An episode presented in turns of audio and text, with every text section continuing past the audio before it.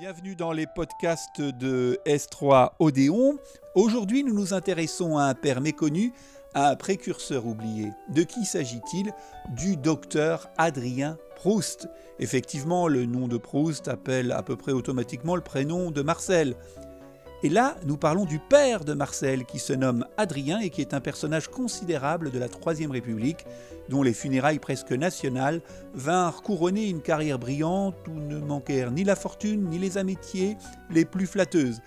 Adrien Proust a été médecin-chef de service à l'hôpital Dieu, professeur de la faculté de médecine de Paris, inspecteur général des services sanitaires internationaux de 1874 à 1903, année de sa mort, il a défendu et propagé durant 30 ans les multiples aspects de l'hygiène, une nouveauté à l'époque. Et eh bien c'est de Adrien Proust que nous parlons donc avec cette biographie intitulée Le docteur Adrien Proust. Elle est signée Daniel Panzac, elle a été publiée en 2003 par l'Armatan et c'est donc un extrait de cet ouvrage que nous vous proposons. Adrien Proust, étudiant. Son dossier de thèse bien que strictement administratif, apporte un éclairage précieux sur certains aspects de ses années d'études. Elle révèle un jeune homme un peu instable qui semble avoir eu de la peine à trouver un logement qui lui plaise. Jusqu'en 1856-1857, il habite en compagnie de sa mère, Madame Veuve Proust, 20 rue de Verneuil, dans le 7e arrondissement. Ayant marié sa fille, enterré son mari et vendu son magasin, Virginie Proust n'avait plus que son fils, encore bien jeune pour être abandonné seul dans la capitale. Elle regagne probablement Iliers lorsqu'Adrien, ayant réussi le concours de l'externat en 1856, est désormais habitué à Paris, accaparé par son service à l'hôpital et sans doute désireux d'acquérir sa pleine indépendance. Il s'installe alors dans le quartier latin, plus proche de la faculté et des autres étudiants. Il va successivement habiter aux 3 rues des Beaux-Arts, aux 11 rues de l'Ancienne Comédie, aux 13 rues Saint-Sulpice et enfin aux 4 rues de l'École de médecine. L'indiscret dossier de thèse fournit également des informations intéressantes sur ses résultats aux examens. La première série qui se déroule de 1853 à 1855 révèle un étudiant qui travaille de manière visiblement irrégulière. Il n'y a pas de notes, mais de simples mentions qui vont de à recommencer jusqu'à bien en passant par satisfait. Après une interruption de trois ans en 1855-1858 qui correspondent aux années d'externat, Proust entame une nouvelle série d'examens qui s'étale de 1858 à 1862. Là encore, sur cette mention, on trouve un à recommencer, un bien et cinq satisfaits. Ces résultats plutôt médiocres et irréguliers n'empêchent pas Adrien Proust de réussir en 1859 le concours beaucoup plus difficile de l'internat. Chaque année, ils sont une quarantaine sur 350 à 400 candidats à se hisser ainsi sur la première marche d'une future carrière médicale que chacun espère brillante. Outre le prestige et la pratique plus sérieuse de la médecine hospitalière, l'internat représente en outre un, un logement à l'hôpital ainsi que la nourriture et surtout une indemnité de 6 à 800 francs par an. Adrien Proust fait désormais partie du personnel des hôpitaux parisiens regroupés depuis le 10 janvier 1849 dans une nouvelle structure, l'assistance publique. L'enquête effectuée à ce moment-là nous offre l'occasion de découvrir le monde qui va être celui d'Adrien Proust durant de longues années, car les choses ont un peu changé en dix ans. En 1849, Paris dispose de 16 hôpitaux comptant 6524 lits et de 11 hospices comprenant 11 373 lits. Les premiers reçoivent les malades et les victimes d'accidents, sans condition de domicile, comme l'ordonne la loi du 7 août 1851. Ces personnes sont susceptibles de guérison et leur séjour, en principe temporaire, dure en moyenne 29 jours pour ceux qui ont subi une intervention chirurgicale et qui en ont réchappé. Les seconds une clientèle d'incurables et de vieillards sans ressources dont la présence n'est pas limitée dans le temps. Depuis le Moyen Âge, Paris s'est enrichi d'un nombre croissant d'hôpitaux à l'Hôtel-Dieu, construit au Moyen Âge, à côté de la cathédrale Notre-Dame et rebâti après l'incendie de 1772. Se sont ajoutés notamment l'hôpital Saint-Louis, Bicêtre, Sainte-Anne, la Salpêtrière et le Val-de-Grâce au, XVIIe siècle, l'hôpital Cochin et l'hôpital Necker à la fin du XVIIIe siècle, les enfants malades sous le consulat, enfin l'hôpital Lariboisière inauguré en 1854. Mais quelle que soit leur ancienneté, leur construction et leur organisation obéissent à des règles communes. Souvent très vastes, hébergeant pour les plus importants plusieurs milliers de personnes, ils comprennent tous un nombre variable de salles communes, communiquant entre elles et disposées autour d'une ou plusieurs cours.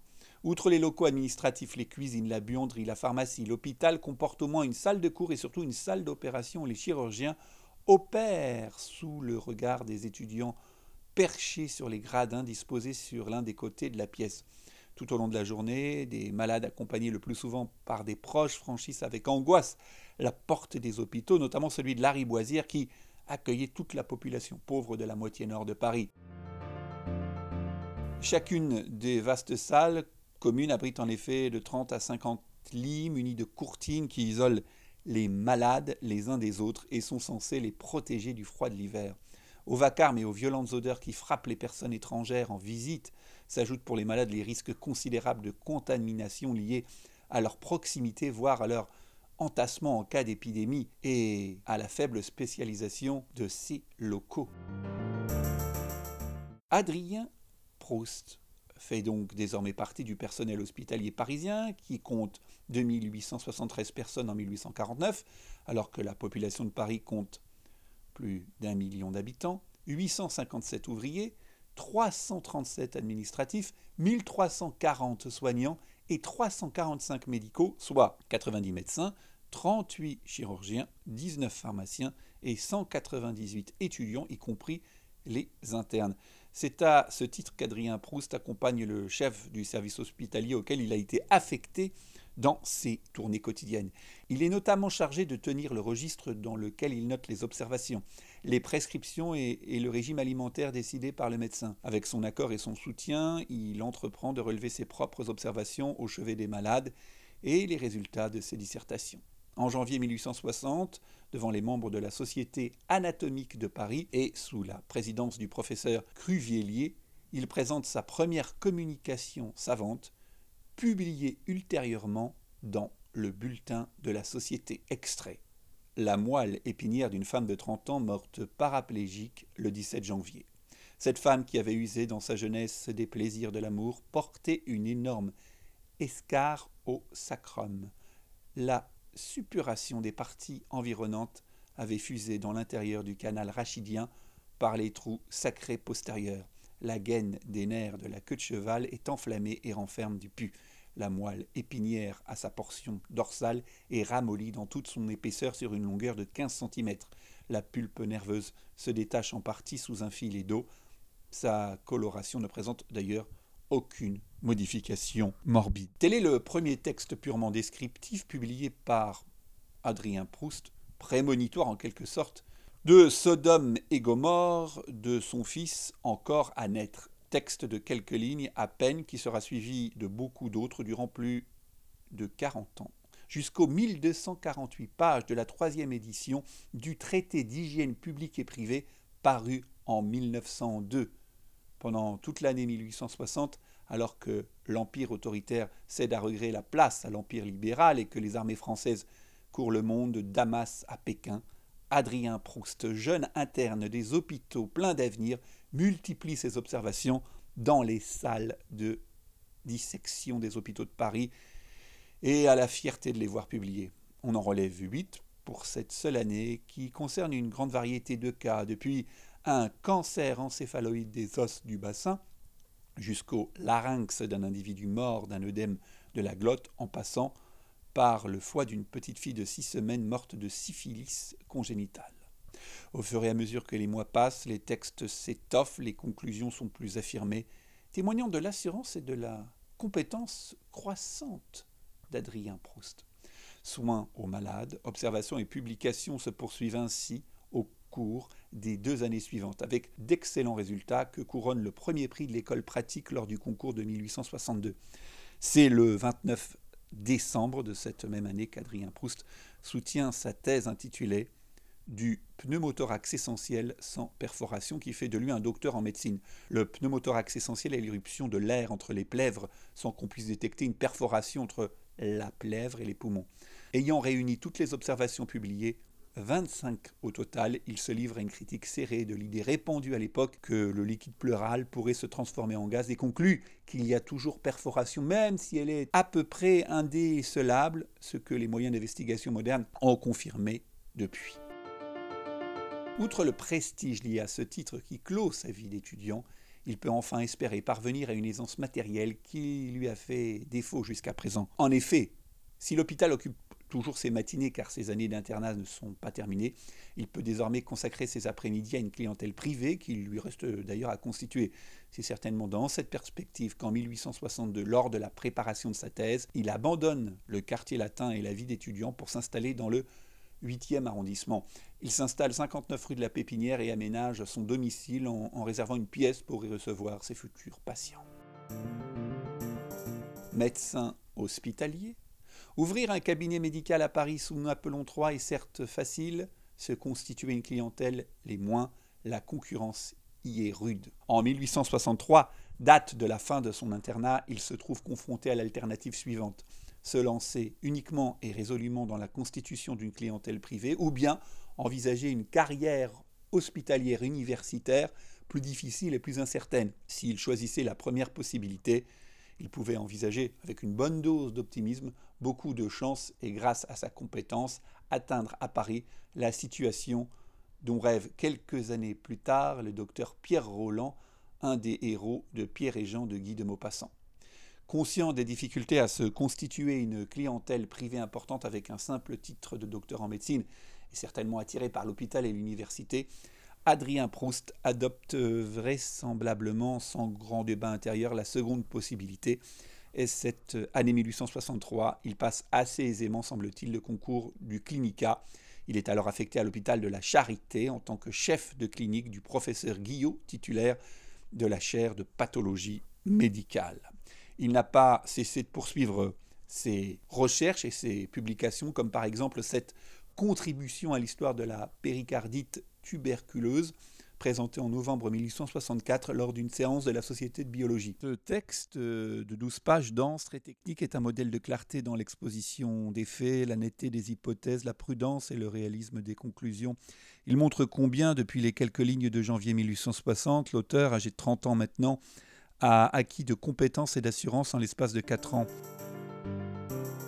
À côté de qualités intellectuelles certaines, Adrien Proust montre peu de temps après qu'il est également pourvu de qualités humaines ainsi que d'une grande résistance physique en, en affrontant la terrible épreuve qui s'abat une fois de plus sur Paris. En 1865, le choléra qui ravage l'Égypte est amené par mer d'Alexandrie à Marseille, où les premiers décès dus à cette maladie sont confirmés à la mi-juin de cette même année. Cinq semaines plus tard, elle est à Paris où le premier décès est enregistré le 24 juillet. Le choléra persiste jusqu'au 11 janvier 1866, provoquant 5751 décès. Il réapparaît quelques mois plus tard avec un premier mort le 3 juillet. L'épidémie durant laquelle on relève 5257 décès persiste jusqu'au 29 novembre. En un an et demi, le choléra aura ainsi tué 11 008 personnes, soit 0,6% de la population de Paris. À cette époque, la morbidité du choléra, que l'on est incapable de soigner et plus encore de guérir, se situe entre 40 et 50% ce qui signifie que 25 à 30 000 personnes ont été atteintes. Chef de clinique à l'hôpital, mais également médecin de ville, Adrien Proust a ainsi été confronté pendant des mois au choléra, dont 64% des victimes sont mortes à leur domicile et les autres à l'hôpital. C'est pourtant durant les quelques mois qui séparent les deux épidémies de choléra, de janvier à juillet 1866, qu'il trouve le temps de rédiger une nouvelle thèse intitulée Les différentes formes de ramollissement du cerveau, thèse présentée à l'appui de sa candidature au concours d'agrégation de médecine. Malgré son titre qui fait sourire aujourd'hui, il s'agit d'un travail approfondi qui s'appuie sur de nombreuses observations effectuées par des confrères euh, bientôt illustres tels Charcot, Vulpien et, Cotard, et qui cherche à établir les méthodes de diagnostic nécessaires à l'identification précise de maladies à l'époque mal distinguées les unes des autres. Extrait La congestion cérébrale et l'hémorragie méningée, l'encéphalite, la méningite, le rhumatisme cérébral, l'épilepsie et les accès épileptiques ou éclampiques dont les uns se rattachent à ce groupe symptomatologique que l'on désigne sous le nom d'urémie, les autres se rapportant aux différentes tumeurs de l'encéphale. Ce travail est très apprécié par le jury et c'est donc euh, sans surprise qu'il est reçu à l'agrégation le 14 mars 1866 dans la section de médecine et de médecine générale. À cette époque, l'agrégation était en fait une fonction universitaire temporaire de 8 ans en général, période durant laquelle l'agrégé encadrait les étudiants, assurait des cours complémentaires et s'efforçait de se faire élire à un poste de professeur titulaire. C'est cette incertitude pour son avenir à l'université qui pousse Adrien Proust à passer et à réussir en 1867 le concours qui fait de lui un médecin du bureau central de l'assistance publique. Il est désormais médecin hospitalier titulaire avec l'espoir de parvenir au sommet de la profession en devenant ultérieurement chef de service. À la fin des années 1860, alors que l'avenir du Second Empire s'assombrit, le docteur Adrien Proust a déjà derrière lui un parcours d'excellence, fait de nombreux concours réussis et de publications remarquées. Il a atteint l'avant-dernière marche qui précède son accession au sommet de la carrière médicale, médecin du bureau central.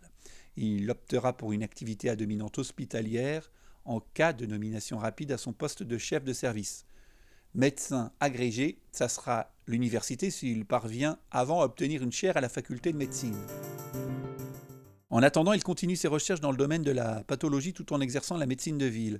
En ajoutant ses indemnités de chef de clinique puis de médecin hospitalier à ses honoraires qu'il a certainement augmenté et il bénéficie maintenant de revenus confortables.